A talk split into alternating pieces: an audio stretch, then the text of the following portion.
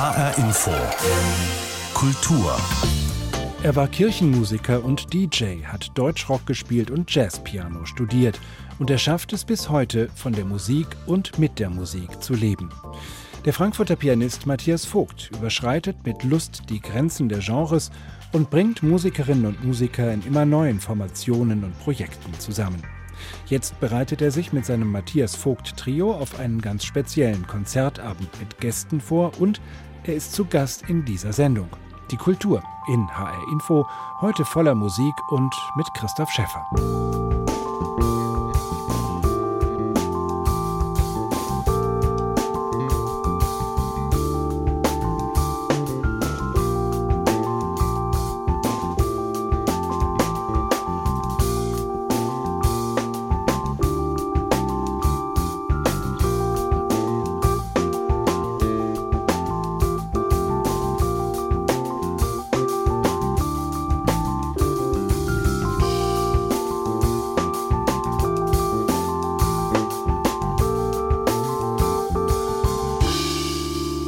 Vega heißt dieser ganz aktuelle Titel des Matthias Vogt Trios, aus dem wir gerade ein kleines Stück gehört haben. Matthias Vogt ist jetzt bei mir im Studio. Herzlich willkommen. Hi, hallo. Dieser Titel Vega, wenn ich das mal google, dann kriege ich bei Wikipedia ein paar mögliche Bedeutungen. Ein Stern könnte es sein, ein Mondkrater, eine Rakete, eine Raumsonde. Sind diese Assoziationen richtig? Geht es da um was Spaciges? Ja, es gibt auch äh, einen veganen äh, Creme Fraiche Ersatz namens Vega. Okay. Ähm, aber ja, ich habe auch eher an diese Space-Dimension gedacht. Es ist so ein, ein bisschen ein vertrackter Rhythmus, äh, eine Siebenviertelgeschichte und äh, das katapultiert einen gleich in äh, diverse Höhen. Dann hat das für mich sehr gut gepasst. Mhm. Das ist jetzt ein ganz aktueller Titel, der auch beim Konzert äh, in der kommenden Woche vorgestellt werden wird. Es gibt viele Wurzeln für das, was Sie musikalisch machen, Matthias Vogt. Da sind einmal die klassischen Wurzeln des Jazzpianisten, auf der anderen Seite gibt es den DJ Matthias Vogt, der auch in legendären Frankfurter Clubs tätig war. Kommt das hier in dieser Musik, zum Beispiel in dem Stück Vega, irgendwie zusammen? Ich mache das eher ein bisschen unbewusst, glaube ich, weil ich da nicht zu verkopft dran gehen will. Aber diese Einflüsse sind natürlich äh, allgegenwärtig und äh, die will ich auch gar nicht verhehlen. Und wenn man ein bisschen da einen Eindruck bekommt, dass das äh, über eine gewisse Genregrenze hinausgeht, dann ist das durchaus gewollt und gewünscht. Mhm. Club und Jazz, elektronische Musik und improvisierte Musik. Wie verträgt sich das? Also ich habe, äh, als ich angefangen habe, äh, Musik zu machen, das immer unabhängig voneinander gemacht. Und das kam dann eigentlich eher zufällig über das äh, Matthias Vogt Trio und später über Rejazz zusammen. Was das, ist Rejazz? Äh, Rejazz ist ein Projekt, wo das Matthias Vogt äh, Trio die Keimzelle bildet. Das startete als ein äh, Konzeptalbumprojekt. Äh, und zwar ging es darum, akustische Jazzversionen von elektronischen Originalen zu erstellen. Mhm. Das haben wir beim selben Frankfurter Label gemacht, Infracom. Beide Projekte sind noch äh, aktiv und am Start. Und äh, in beiden Projekten ist es eben tatsächlich so, dass diese vorher äh, parallel existierenden Musikwelten, elektronische Musik und Jazz, in irgendeiner Form auch zusammenkommen sollen. Mhm. Sie haben aber auch eine Ausbildung als Kirchenmusiker gemacht. Das habe ich äh, parallel zur Oberstufe gemacht. Ja. Ähm, da gibt es quasi eine, eine Ausbildung für Kirchenmusiker im Nebendienst, mhm. die C-Prüfung. Die habe ich abgelegt und äh, eigentlich ziemlich genau nach dem Ablegen dieser Prüfung beschlossen, nicht mehr kirchenmusikalisch aktiv zu sein. Weil da kam die DJ-Karriere äh, dazwischen und das verträgt sich einfach nicht. Ja. ja. man muss sich entscheiden, will man nachts in Clubs rumhängen oder sonntags morgens in die Kirche gehen.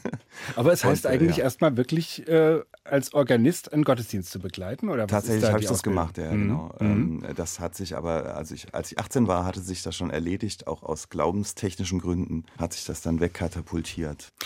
Gut, also wenn es mit dem Glauben nicht passt und wenn es auch mit dem Lebenswandel nicht passt, ist natürlich schwierig. Trotzdem ist ja die Orgel äh, ein sehr eindrucksvolles Instrument. Ist da sozusagen musikalisch noch was geblieben?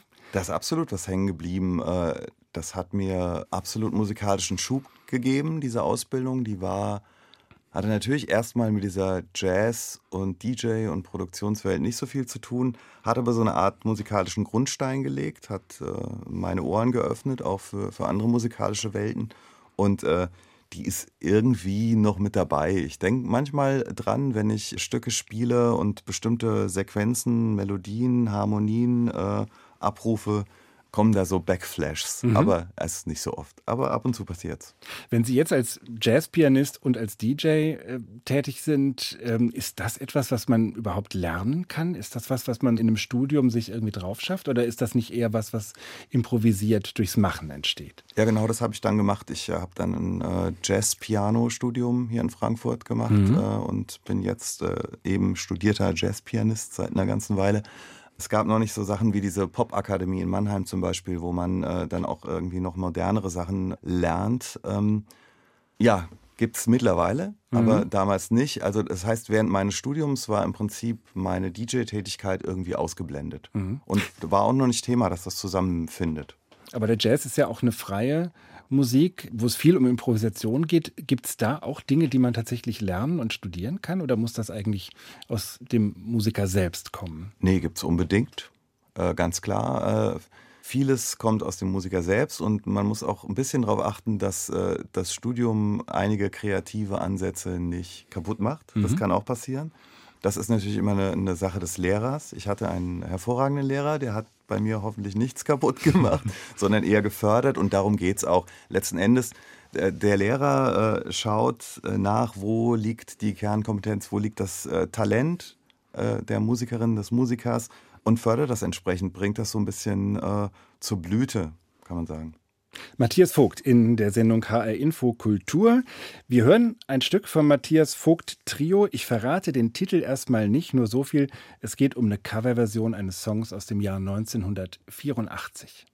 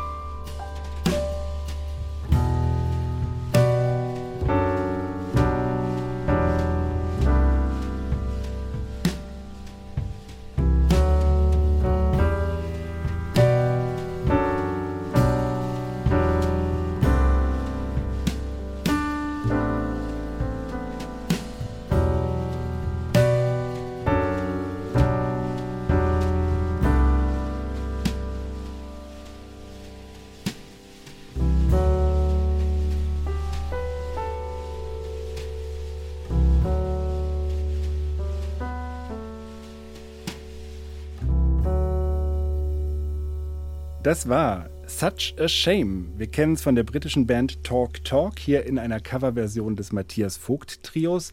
Matthias Vogt, auf diese Version, gab es da eine Reaktion der Band? Haben die das irgendwie mitgekriegt, dass sie da vom Matthias Vogt Trio aus Frankfurt gecovert wurden?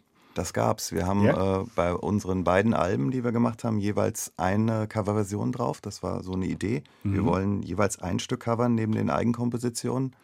Haben uns beim äh, zweiten Album äh, für dieses Talk Talk äh, Stück entschieden. Und äh, tatsächlich hat das Management von Talk Talk das äh, spitz gekriegt. Ich glaube damals über YouTube.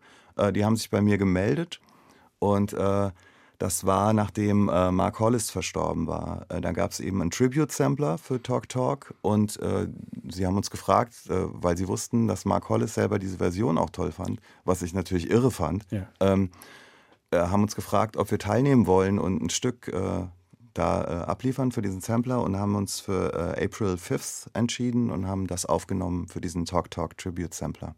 Sie sind Jahrgang 1970, das heißt, mhm. das ist auch Musik aus Ihrer Jugend. Äh, wie ist das im Publikum? Äh, wird da äh, diese Version von Such a Shame sofort erkannt? Nicht immer. Also mhm. es ist mhm. tatsächlich so, ein, so eine Art Déjà-vu, was wir auslösen und manchmal sind die Leute kurz davor und sagen, was war das nochmal? Ich kenne das irgendwie. Oder andere erkennen es natürlich sofort. Das ist sehr unterschiedlich.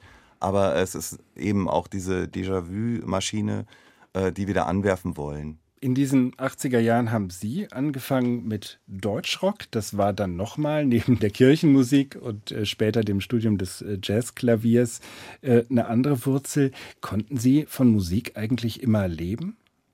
Im weiteren Sinne ja. Schon zu Zivildienstzeiten habe ich angefangen für ein äh, Musikmagazin zu schreiben. Das war erst Network Press in Hamburg, später fürs Groove Magazin hier in Frankfurt. Habe also immer drumherum ein bisschen was gebastelt, äh, auch bevor äh, meine Bands und Bandprojekte einigermaßen erfolgreich waren. Und das ist bis heute so, dass ich versuche, Musik zu machen, Musik zu sein, äh, das zu transportieren. Äh, ich mache äh, mittlerweile auch ein bisschen Booking habe äh, eine Konzertreihe im Lind äh, Lindenberg und äh, im Rind in Rüsselsheim am Laufen, wo ich jeweils das Booking mache und äh, bin in verschiedenen Projekten aktiv und äh, quasi dieses Gesamtbild ist dann mein Beruf. Mhm. Aber es geht auch, wenn man sozusagen jetzt nicht ein, ein Popstar ist oder äh, in der Klassikszene irgendwie rumgereicht wird. Muss. Mhm. Ich will das. Was sind die Bedingungen dafür, dass das funktioniert? die Bedingung, äh, Grundbedingung ist, dass man ein bisschen positiv verrückt ist mhm. und das machen will. Ähm, und dann natürlich auch äh, die Möglichkeit hat, es machen zu können. Bei mir äh, ist es diese Kombination von, von Leuten, die an meine musikalischen Projekte auch glauben, die Labels, mit denen ich zusammenarbeite, auch die Locations und Venues, mit denen ich zusammenarbeiten darf. Wenn man das nicht hat, wird es schwer, es sei denn, man hat äh, eine absolute Nische, in der man sitzt. Äh, bei mir ist es eher die Vielseitigkeit und äh, dann muss ich eben auch vielseitig sein. Geht gar nicht anders. Zu dem vielseitigen Musikmenschen Matthias Vogt gehört, dass er auch regelmäßig für HR Info einen Kulturtipp macht. Dafür herzlichen Dank an dieser Stelle. Und heute wollen wir mal ein Konzert von Matthias Vogt empfehlen, nämlich am 5. Dezember im Club Zoom in Frankfurt. Da erwartet das Matthias Vogt Trio Special Guests. Was heißt das? Genau, wir spielen ja gerne äh, im Trio-Format zusammen und machen unsere Konzerte normalerweise zu dritt in einer eben reduzierten Besetzung. Also Keyboards, Bass, Schlagzeug? Genau, mhm. das ist äh, der Andreas Büschelberger am Bass und der Volker Schmidt äh, am Schlagzeug mit mir zusammen. Und äh, wir sind natürlich in vielen Projekten aktiv und haben eben gedacht, wir führen das mal zusammen. Wir äh, laden Freunde und musikalische Talente ein und haben fünf Special Guests dabei. Am 5.12. im Zoom ganz tolle Gäste. Tark Bowen ist ein Londoner Singer-Songwriter, der hier in Deutschland lebt. Ganz toller Sänger. Äh, Max Kluth aus Frankfurt an der Doppelhalsgitarre. Äh, Oskar Kanton ist ein Frankfurter Sänger. Milena Wolf singt und Gernot Dechert spielt Saxophon. Also das Matthias Vogt Trio mit Gästen am 5. Dezember im Zoom Club in Frankfurt.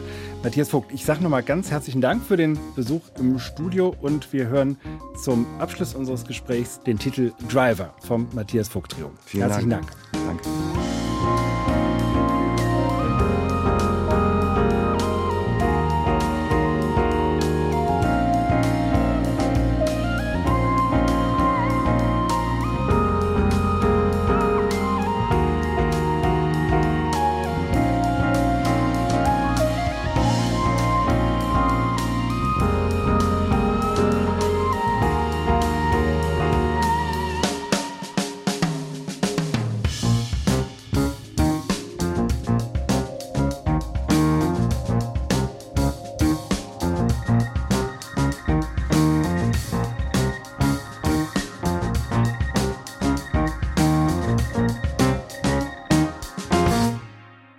Driver mit dem Matthias Vogt Trio. Am 5. Dezember sind die drei mit Gästen im Frankfurter Club Zoom zu erleben. HR Info. Kulturtipp. Und der kommt heute von Matthias Wagner K., dem Direktor des Museums Angewandte Kunst in Frankfurt. Er empfiehlt politische Kunstwerke, die aus dem Webstuhl kommen. Dass Kunst zugleich fantastisch und hochpolitisch sein kann, ihre Wirkung sich gerade dann entfaltet, wenn sie aus einem Zusammenspiel von besonderer Materialität, formaler Gestaltung und Eigenwilligkeit entsteht, beweist eine der für mich interessantesten Ausstellungen dieses Herbstes in Frankfurt, die Retrospektive der norwegischen Künstlerin Hanna Rücken in der Schirnkunsthalle. 1894 in Malmö in Schweden geboren, zog Hanna Rücken nach einem Aufenthalt in Dresden 1924 mit ihrem späteren Mann auf eine kleine Insel nordwestlich von Trondheim in Norwegen. Dort fand sie für ihr künstlerisches Schaffen die Materialien für ihre Bildwerke. Farben, die sie aus der sie umgebenden Natur gewann und Wolle von den auf ihrem Selbstversorgerhof gehaltenen Schafen. Ihre Staffelei und Werkzeug war ein selbstgebauter Webstuhl, ihre Themen fand sie mit Blick auf das, was für sie Menschsein ausmachte und den Nachrichten über das Weltgeschehen. Die Gräuel des Zweiten Weltkrieges, der Machtmissbrauch von Herrschern und Despoten, unser Angewiesensein auf die Natur. Mit ihrem ganz eigenen Formvokabular kämpfte sie mit Mut, Leidenschaft und Empathie gegen den Faschismus und seine Folgen an und ließ so Bildwerke von verblüffender Aktualität entstehen. 25 dieser Bildwerke zeigt die von der norwegischen Kunsthistorikerin Marit Page und der stellvertretenden Direktorin der Schirnkunsthalle Esther Schlicht kuratierte Schau. Gesehen hatte ich Hanna Rügens Werke in verschiedenen Museen Norwegens und auf der Documenta 13 in Kassel. Noch nie fand ich sie so gut präsentiert. Dass Hanna Rücken, sie verstand sich zeitlebens als Malerin, statt Ölfarben ein textiles Material, Wolle verwandte, macht ihre Werke dabei noch einzigartiger, noch expressiver, noch berührender. Bis zum 12. Januar sind die Wandteppiche von Hanna Rücken in der Schirn Kunsthalle in Frankfurt zu sehen. Das war der HR Info Kulturtipp von Matthias Wagner K., dem Direktor des Museums Angewandte Kunst in Frankfurt. Und wir kommen nochmal zurück zur Musik der 80er Jahre. Das zumindest war das Jahrzehnt, in dem eine gewisse Tina Turner ihre größten Erfolge feierte. Jetzt haben für sie ihre persönlichen 80er Jahre begonnen, denn in dieser Woche konnte die 1939 geborene Sängerin einen runden Geburtstag begehen. Begonnen hatte die Karriere der Tina Turner mit einem gewalttätigen Mann, der ihr nicht nur den Namen wegnahm. Sebastian Hesse blickt zurück. Anna May Bullock aus Nutbush im Bundesstaat Tennessee war 19 Jahre alt, als sie gegen ihren Willen den Künstlernamen Tina Turner verpasst bekam.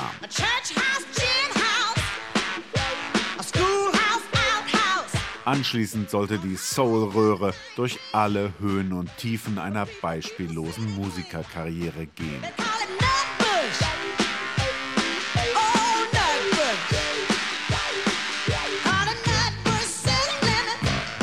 Ihren neuen Namen verdankte Anna May dem Musiker und Talentscout Ike Turner, bei dem sie 1958 in St. Louis als Background-Sängerin anheuerte.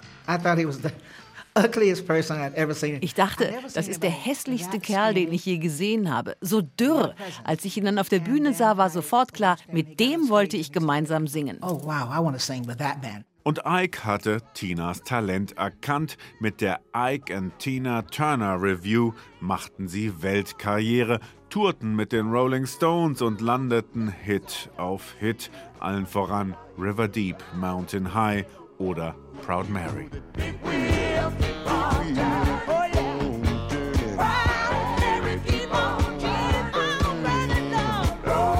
Anderthalb Jahrzehnte lang waren sie das Traumpaar des Soul bis zur Trennung 1976. Tina Turner hat später sehr offen darüber gesprochen, wie ihre anfänglich rein professionelle Partnerschaft mit Ike zur Hölle wurde. He started to touch me. Dann hat er angefangen, mich zu befummeln. Ich mochte das nicht, denn das war mein Bruder, mein Freund. Wenn wir damals keine Beziehung angefangen hätten, wären wir vielleicht Partner und Freunde geblieben. Vor allem aber begann der jähzornige und gewalttätige Ike sie irgendwann zu schlagen, immer wieder zu misshandeln. Tina erinnert sich an das erste Mal, erst Prügel, dann Sex. Das war absolut grässlich. Sex zu haben, nachdem er mich verprügelt hatte. Ich lag da mit geschwollenem Schädel, hatte trotzdem Sex mit ihm und dachte, wo bist du da hineingeraten? Just having sex. Feeling like you have really gotten yourself into something. 1976 hatte Tina Turner schließlich die Kraft, ihren Peiniger, dem sie künstlerisch jedoch so viel zu verdanken hatte, zu verlassen. Ihren Künstlernamen durfte sie behalten, sonst hat sie wenig mitgenommen aus der Horrorehe. Fast zehn Jahre lang sah es so aus, als würde sie so recht keinen Fuß mehr auf den Bühnenboden bekommen, bis ihr 1984 eines der beeindruckendsten Comebacks der Musikgeschichte gelang. Das Album Private Dancer war nur der Anfang. Es folgten Hit auf Hit wie What's Love Got to Do With It oder We Don't Need Another Hero. Endlose Tourneen, Filmauftritte, eine Autobiografie. Niemand sprach mehr von Ike Turner. Tina Turner gilt heute als stimmgewaltigste Soulröhre aller Zeiten. See reflections on the water, more than darkness. Aus dem aktiven Musikerleben hatte sich die in der Schweiz lebende Ausnahmesängerin 2007 zurückgezogen. Sie ist praktizierende Buddhistin, hält sich mit Yoga fit und blickt beneidenswert gelassen auf ihr Leben zurück. Manche Leute haben ein Problem mit ihrem Alter. Das ist aber nur eine Zahl in deinem Kopf. Wenn du gesund bist, kannst du immer noch alles erreichen. Denk nicht an dein Alter, sondern lebe einfach dein Leben. If one has good health, forget about how old you are, just live the life.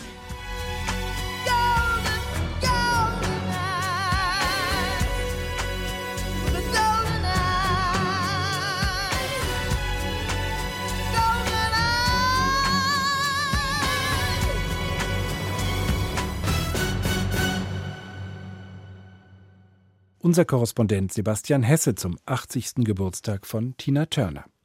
Viel Musik war das heute in der Kultur in HR Info. Die Sendung gibt es auch als Podcast bei hrinforadio.de und in der ARD Audiothek. Mein Name ist Christoph Schäffer.